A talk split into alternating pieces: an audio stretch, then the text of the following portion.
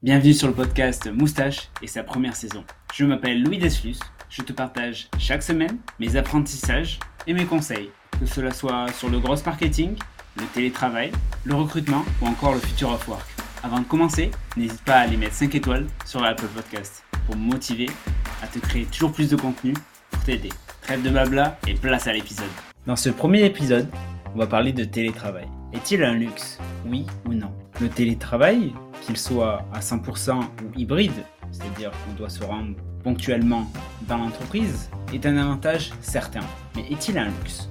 Certaines personnes sont envieuses de celles qui sont en télétravail. Elles peuvent préparer à manger, faire la vaisselle quand elles le souhaitent, faire le ménage, aller aux courses. Voilà plein de petits avantages. Ok, ça c'est du luxe.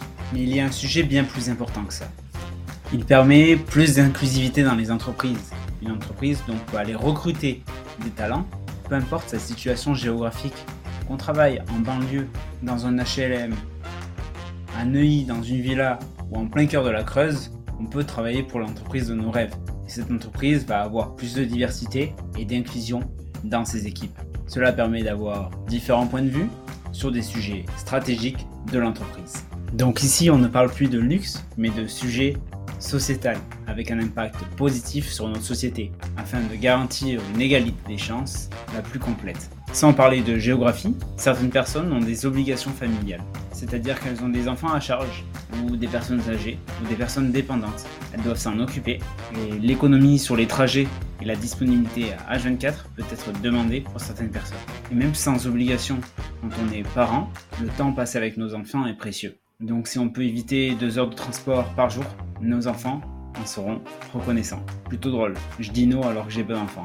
Parce que le top pour une entreprise, c'est d'accorder du télétravail avec des horaires flexibles. Parce que chaque employé a des périodes où il est de plus en plus productif. C'est au travail à s'adapter au rythme de la personne et non l'inverse. Donc c'est en accordant du télétravail et donc de la flexibilité qu'on a des employés épanouis et plus productifs.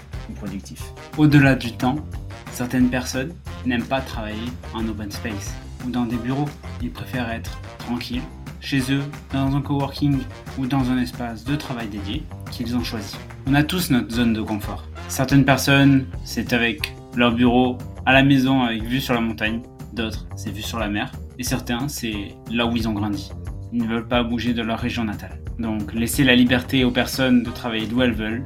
Elles seront plus heureuses il y aura moins de turnover.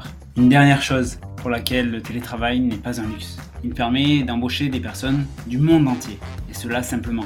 Auparavant, il fallait créer une succursale, une entreprise implantée localement, mais ce n'est plus le cas, avec un système de portage salarial international.